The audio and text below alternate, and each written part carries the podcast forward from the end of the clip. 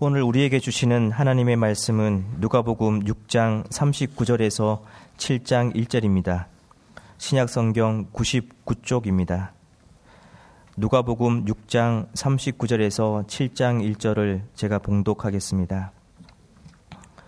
또 비유로 말씀하시되 맹인이 맹인을 인도할 수 있느냐 둘이 다 구덩이에 빠지지 아니하겠느냐 제자가 그 선생보다 높지 못하나 무릇 온전하게 된 자는 그 선생과 같으리라. 어찌하여 형제의 눈 속에 있는 티는 보고 내 눈 속에 있는 들보는 깨닫지 못하느냐? 너는 내 눈 속에 있는 들보를 보지 못하면서 어찌하여 형제에게 말하기를 형제여 나로 내 눈 속에 있는 티를 빼게 하라 할 수 있느냐? 외식하는 자여 먼저 내 눈 속에서 들보를 빼라. 그 후에야 내가 밝히 보고 형제의 눈 속에 있는 티를 빼리라. 못된 열매 맺는 좋은 나무, 가 없고 또 좋은 열매 맺는 못된 나무가 없느니라. 나무는 각각 그 열매로 아나니 가시나무에서 무화과를 또는 찔레에서 포도를 따지 못하느니라. 선한 사람은 마음에 쌓은 손에서 손을 내고 악한 자는 그 쌓은 악에서 악을 내나니 이는 마음에 가득한 것을 입으로 말함이니라.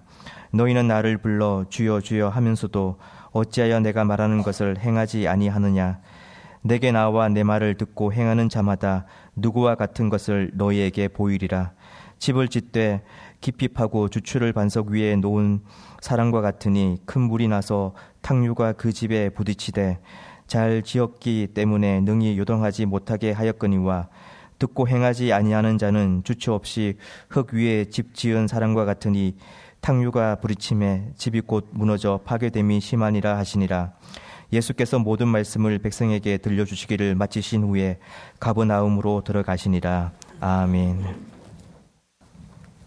지구 온난화가 인류의 생존을 위협하는 가운데 지구 온난화의 주요 원인으로 지목되고 있는 이산화탄소 감축을 위해서 전 세계 이산화탄소 90% 이상을 배출하는 195개국이 지난 2015년 12월 12일 프랑스 파리에서 체결한 파리 기후 협정이 있습니다. 협정국은 이산화탄소 감축을 위해서 저마다 노력하고 매 5년마다 그 목표치를 높여가는데 결정에 합의하였습니다. 무한 경쟁 시대에 공존하기 위해서 사람들이 멋대, 머리를 맞대고 만들어낸 소중한 결과물이었습니다. 그런데 지난 6월 1일 전 세계 명실상부한 리더인 그 미국이 돌연 프랑스 파리 기후 협정에서 탈퇴를 공식 선언했습니다. 미국의 돌발 행동에 전 세계는 당혹감을 감추지 못하며 저마다 다양한 성명들을 발표하여 미국의 행동에 제재하기 위해서 절치 부심 중입니다. 미국 파리 기후 협약의 탈퇴 이유는 자국의 이익에 위배된다는 트럼프 대통령의 판단 때문입니다. 온 인류의 미래보다 자국의 안전과 안위와 부유와 풍요가 중요하다는 인식이 전 지구촌을 흔들어 대고 있습니다. 사람이 더불어 살아가기 위해서 사람 사이에 지켜야 할 사람다움을 도덕이라고 합니다. 이는 동시대를 살아가고 있는 사람들의 합의에 의해서 형성됩니다. 우리 사회의 도덕 기준도 날마다 차츰 높아지고 있습니다. 사회의 기대를 반영하듯이 최근 인사청문회에 나온 사람들은 날로 높은 도덕 기준을 요구받고 있습니다. 과거 무심코 했던 행동 때문에 난처한 경우를 맞이하기도 합니다. 이렇게 높은 도덕 기준을 요구하는 시대를 살아가고 있지만 사회 각 구성원이 도덕적인지에 대해서는 살펴보아야 합니다. 사람들은 자신은 지키지 못하는 그 기준을 타인에게 적용하는 이중잣대를 가지고 있기 때문입니다. 특히 그리스도인인 우리는 말씀에 비추어 우리 자신을 들여다 보아야 합니다. 말씀을 보더라도 정확한 뜻을 분별하고 정확하게 적용해야 할 것입니다. 트럼프와 그의 강요들이 매주 성경 공부를 한다는 매스컴 보도는 자국의 이익을 최우선시하는 그를 어떻게 이해해야 될지에 대해 우리를 대단히 혼란스럽게 만듭니다. 우리가 함께 보고 있는 본문 누가복음 6장 20절부터 시작된 우리는 예수님의 소위 평지 설교의 결론 부분을 함께 보고 있습니다. 마태복음의 병행 본문인 산상 설교와 함께 기독교 윤리 대강령으로 불리우며 그리스도인을 위한 윤리와 도덕을 담고 있습니다. 계속해서 우리가 살펴보고 있지만 사복, 사화, 원수를 사랑하는 것, 내 것을 내어놓는 것, 한쪽 뺨을 맞으면 다른 쪽 뺨을 돌려대는 것 등의 적극적인 형태의 높은 도덕성을 우리 그리스도인에게 요구하는 것을 볼 수 있습니다. 예수님의 가르침은 지금으로서도 대단히 신선하고 탁월하지만 당시 로마 식민지 사회에서는 충격적이고 혁명적인 도덕 기준이었습니다. 이 기준은 당시에만 유효한 것이 아니라 오늘을 살아가고 있는 우리 그리스도인에게도 동일하게 요구되고 적용됩니다. 만일 하나님께서 저를 청문회장에 부르셔서 과거를 되짚어 보며 말씀대로 살았느냐라고 나 저에게 질문하신다면 제가 하나님께 드릴 수 있는 답변은 죄송합니다 밖에 없을 것입니다. 목사이기 전에 한 사람의 성도로서 하나님 앞에서 말씀으로 살아가고 싶지만 말씀대로 살아가는 것이 결코 쉽지 않기 때문입니다. 안간힘을 쓰지만 자주, 자주 실패하고 그에 따라 상처와 좌절이 또 제 속에 죄책감과 수치심이 그럼에도 불구하고 말씀의 기준대로 살아가야 한다는 부담감이 혼재해 있습니다. 우리 교우님들은 어떠하십니까? 하나님께서 우리 교우님 한 분한 한 분을 불러 그 청문회장에서 말씀대로 살았느냐라고 물으신다면 어떻게 답변하시겠습니까? 도덕이란 단어는 한자로 길 도자에 덕 덕자를 씁니다.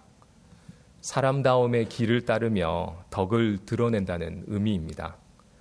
사람들은 문화와 간습, 시대상에 반영된 그 사람의 길을 따라서 자신들의 덕을 드러냅니다. 그러므로 도덕의 주체는 사람이고 도덕의 수혜자도 사람입니다. 그런데 성경이 이야기하는 도덕은 이 기준과는 전혀 다릅니다.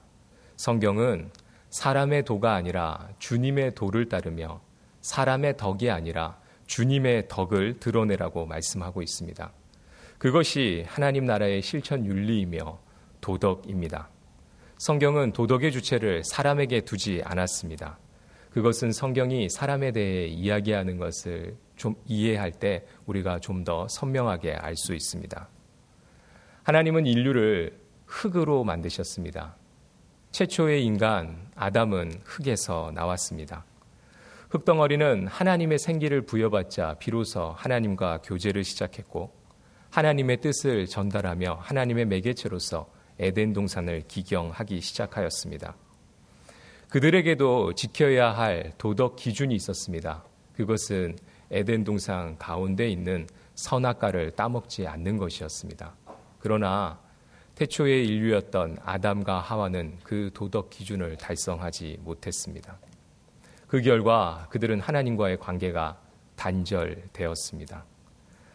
에덴 동산 안에서 평화와 안녕, 완벽한 질서를 경험하고 있었던 그들이었음에도 불구하고 에덴 동산에서 쫓겨난 이후에 그들이 만든 공동체는 평화와 안녕, 완전한 질서와는 전혀 무관한 공동체가 되고 말았습니다.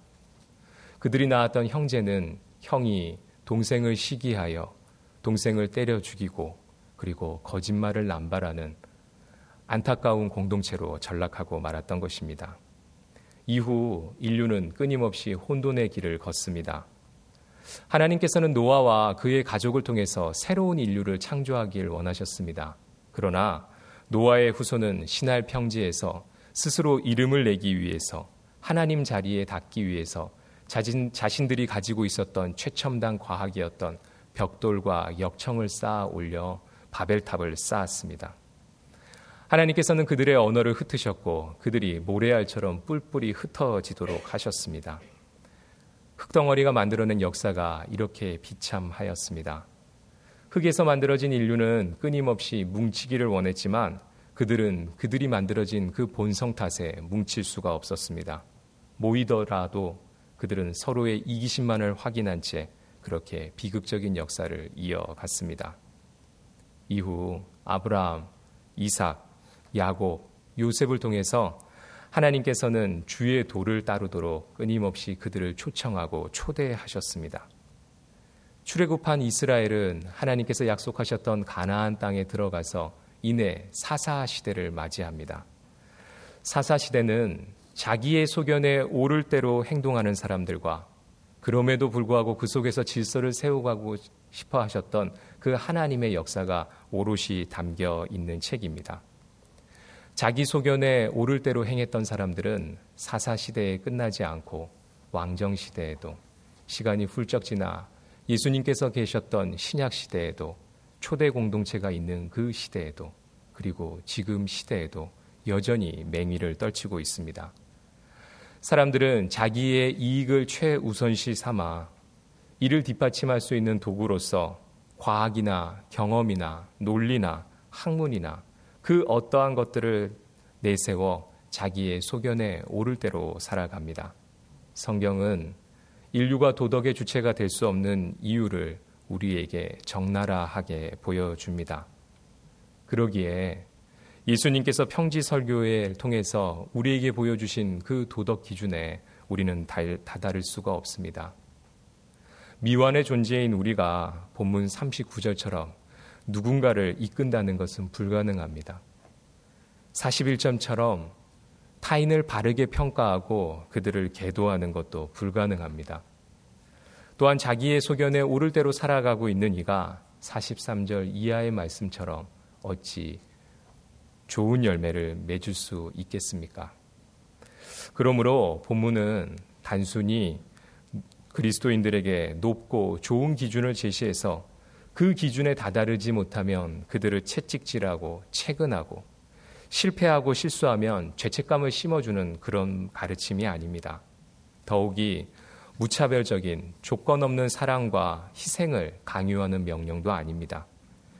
예수님의 가르침은 하나님 나라의 백성들이 살아가야 할 이러한 기준들이 우리의 수고와 노력과 애씀을 통해서 달성될 수 없다는 사실을 마주하게 합니다. 우리 가운데 비판하지 않는 사람이 누가 있으며 늘 좋은 열매만 맺고 살아가는 사람이 누가 있겠습니까? 바른 행위를 하고 살아가고 싶지만 우리 가운데 실수가 없는 사람은 또 누가 있겠습니까? 수고하고 노력하고 애써도 안 되는 것을 어떻게 합니까? 그런 한계에 부딪힌 이후에 우리는 본문을 다시 찬찬히 들여다 봐야 합니다. 흙의 한계를 마주한 우리의 좌절 앞에 예수님의 조상이 되었던 다윗은 주님의 명령을 지킬 수 있는 방법을 우리에게 제시해 줍니다. 다윗은 하나님의 마음에 합한 사람이라는 칭함을 받았던 사람입니다. 자기의 소견에 오를 대로 행하고 있었던 사사 시대, 마지막 사사였던 사무엘은 백성의 요구를 들어주었습니다. 사울 왕을 세워준 것입니다. 그러나 그렇게 뽑혔던 사울 왕은 하나님께 버림받은 후 하나님께서는 다윗을 역사의 무대에 등장시키셨습니다. 다윗은 이세의 여덟째 중 막내였습니다. 사무엘이 가정을 방문했을 때도 그는 묵묵히 들판에서 양을 치고 있었던 책임감이 강한 아이였습니다. 하나님께서는 그에게 기름을 부으시고 향후 왕위에 오를 것이라고 말씀하셨습니다. 이후 그는 블레셋 장군을 물리치고 장인 사울왕의 질투에 비롯된 위협에도 불구하고 묵묵히 약속을 바라보며 걸어갔습니다. 마침내 왕위에 오른 다윗은 기름 부은 사람 다웠습니다. 그런데 다윗이 전국을 안정시킨 이후 왕궁에 홀로 남아 있을 때 한 사건이 발생합니다. 나라와 주군을 위해서 목숨을 바쳐 싸우고 있었던 그 이방인 장군 우리아의 아내를 다윗은 겁탈하였습니다. 그리고 임신하여 배가 불러오는 상황을 무마시키기 위해서 그는 급히 전쟁터에 있는 우리아 장군을 불러들여 아내와 동침하게 하려는 계략을 짭니다. 그리고 그 계략이 실패하자 살인 교사를 지시하고 남편을 잃은 미망인 바세바를 궁전에 들여들여 자신의 아내로 삼습니다. 이 사건에서 하나님의 길을 따르고 그분의 덕을 드러내는 도덕적인 인간 다윗은 찾아볼 수가 없습니다. 오히려 끔찍한 괴물이 덩그러니 남아있기 남아 있습니다. 다윗은 이후 아무 일이 없었다는 듯 살아갑니다. 하나님께서 보낸 나단 선지자가 한 비유를 들려줍니다. 자신의 집에 질비한 양을 잡기가 아까워서 가난한 자의 집에 새끼 양 한 마리를 빼앗아 잔치를 벌인 인색한 부자의 비유에 다윗은 분노합니다. 다윗은 무엇이 그 옳고 그른지 알았습니다. 분노할 줄 알았고 또한 자신이 가진 권력과 권위를 통해서 그 그릇된 모든 것들을 바로잡고 싶어 했습니다. 그런데 여기서 우리는 한번 생각해 보아야만 합니다. 다윗은 지금 욕정을 채우고 살인교사를 하고 과부를 자신의 아내로 맞이했습니다. 그동안 그는 아무렇지도 않게 종교 행위를 하였고 정의를 세우기 위해서 노력하였고 국정을 돌보았고 가정에서는 아버지와 남편으로 자신의 모든 역할을 다 감당했습니다. 그러나 그 모든 행위가 마치 맹인이 맹인을 이끌듯이 타인의 눈에 티는 보면서 자신의 눈에 들보를 보지 못하는 행위였고 온통 그릇된 열매를 맺는 삶이었다는 사실입니다. 나단 선지자가 그가 바로 당신이라는 그 이야기에 문무백관 앞에서 왕자를 버리고 다윗은 내려와 시편 51편에 있는 회개를 올렸습니다. 그 시편 51편 중에 한 부분 9절부터 13절을 제가 읽어 드리겠습니다. 주의 얼굴을 내 죄에서 돌이키시고 내 모든 죄악을 지워 주소서. 하나님이여 내 속에 정한 마음을 창조하시고 내 안에 정직한 영을 새롭게 하소서. 나를 주 앞에서 쫓아내지 마시며 주의 성령을 내게서 거두지 마소서. 주의 구원의 즐거움을 내게 회복시켜 주시고 자원하는 심령을 주사 나를 붙드소서. 그리하면 내가 범죄자에게 주의 도를 가르치리니 죄인들이 죽게 돌아오리이다. 다윗의 회개 고백의 핵심은 하나님께 속죄에 대한 간청과 또한 성령을 거두지 말아달라는 간청입니다. 주님의 성령이 없이 그분의 생기가 없이 자신이 얼마나 비루하고 비참한 존재인지 무감각한 존재인지 다윗은 알고 있었습니다. 성령 없는 자신이 맹인이고 악한 열매를 맺을 수밖에 없으며 타인은 비판하고 자기 객관화를 지니지 못하는 존재임을 알았기에 다윗은 간청했습니다. 그러므로 기독교 도덕의 핵심은 성령입니다. 성령님이 없이 우리 성도는 올바른 행위를 할 수 없습니다. 본문 46절 이하를 요약하면 예수님은 말씀을 듣고 행하지 않는 사람은 흙 위에 집을 짓는 사람과 같다고 말씀하였습니다. 흙 위에 집을 짓는 사람은 누가 생각해도 어리석은 사람입니다. 하지만 팔레스타인 건기에 단단해진 흙바닥은 집을 짓기에도 단단해 보입니다.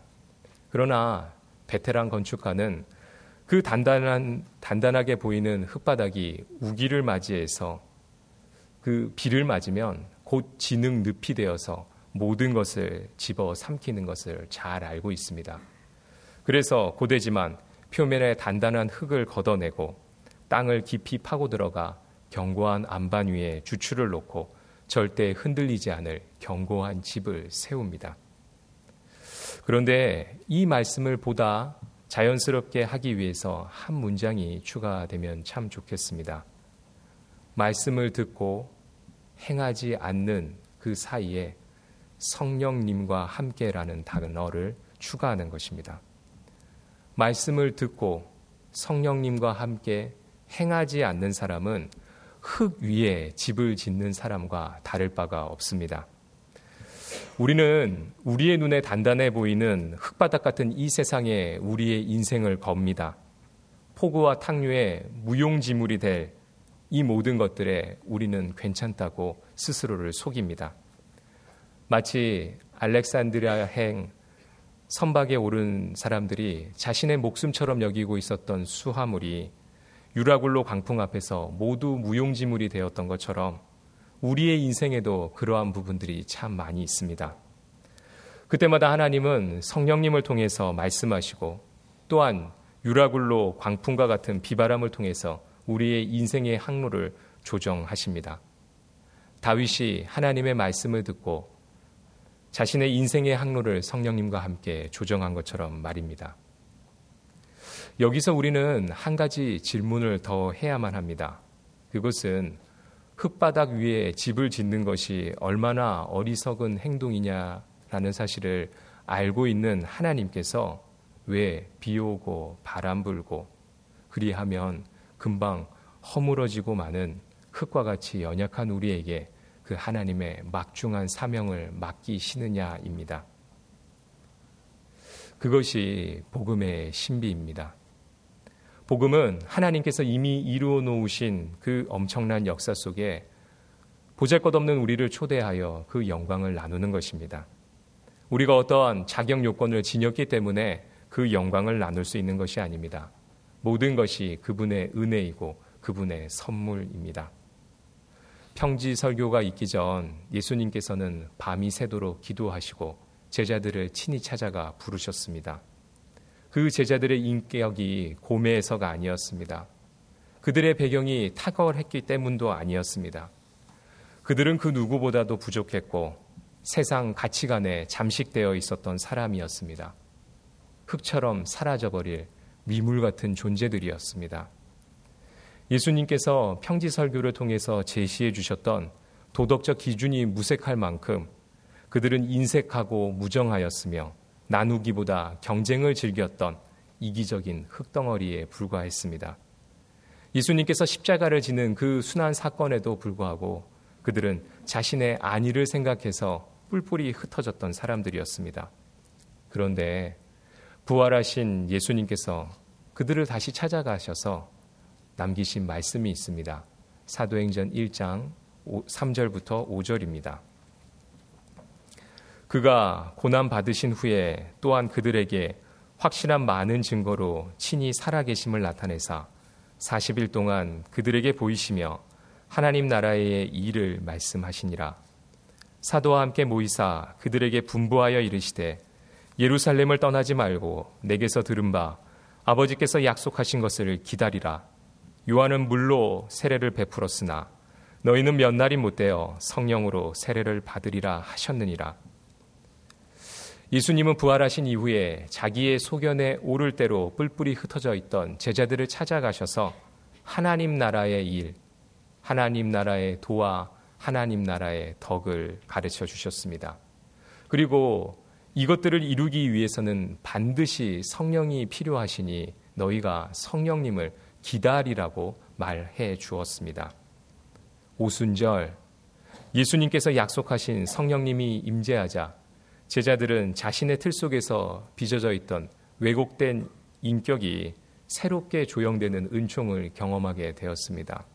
그리고 그들에 의해서 탄생된 초대 공동체는 세상의 모든 논리를 뒤집어 놓았고 초대 공동체 안에서 그들은 주님 안에서 나와 너가 아닌 우리라는 이름으로 아낌없이 재분배되는 은총을 경험하게 되었던 것입니다.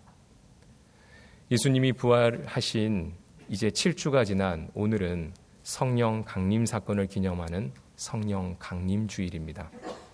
성령님이 이 땅에 오신 오순절은 온 이스라엘 국토가 넘실거리는 곡식을 추수하는 풍요의 계절입니다. 성령님이 오셨기 때문에 이 땅의 모든 문제들이 해결되는 것은 아닙니다. 하나님께서 그 이스라엘 땅에 소외받고 굶주린 이들을 자신의 손으로 다 돌볼 수 있음에도 불구하고 하나님께서는 주님의 백성에게 명령하셨습니다. 밭을 추악할 때 귀퉁이는 수확하지 말고 가난하고 소외받는 자들을 위해 남겨두라고 말씀하셨습니다.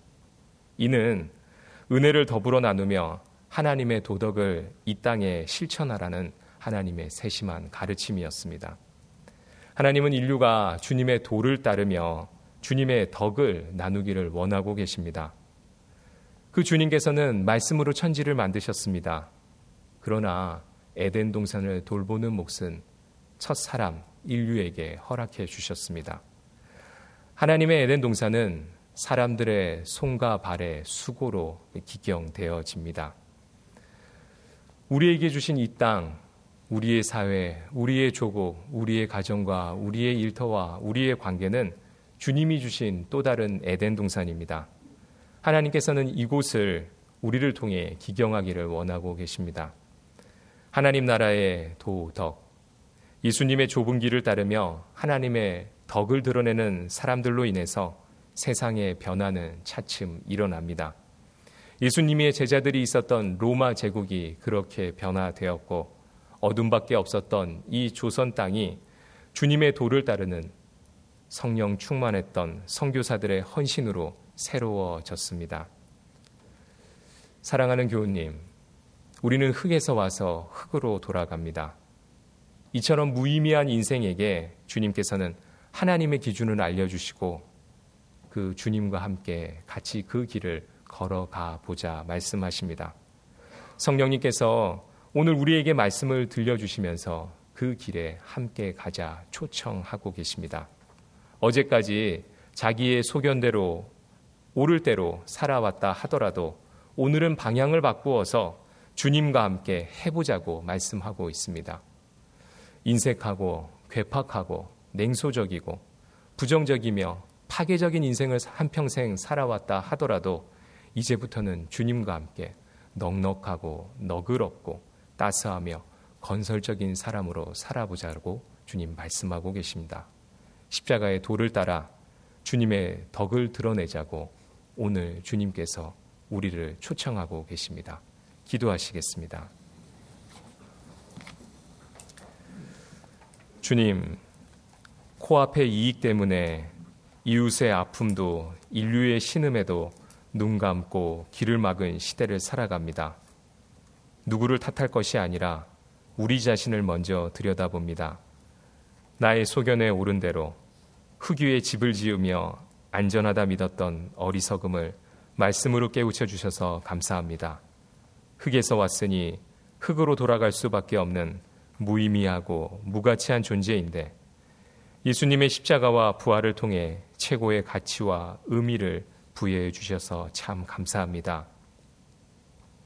이제부터 성령님과 함께 주님의 도를 따라 주님의 덕을 드러내는 이 땅을 에덴 동산으로 기경하는 도구로 우리를 사용하여 주옵소서 예수님의 이름으로 기도드립니다. 아멘.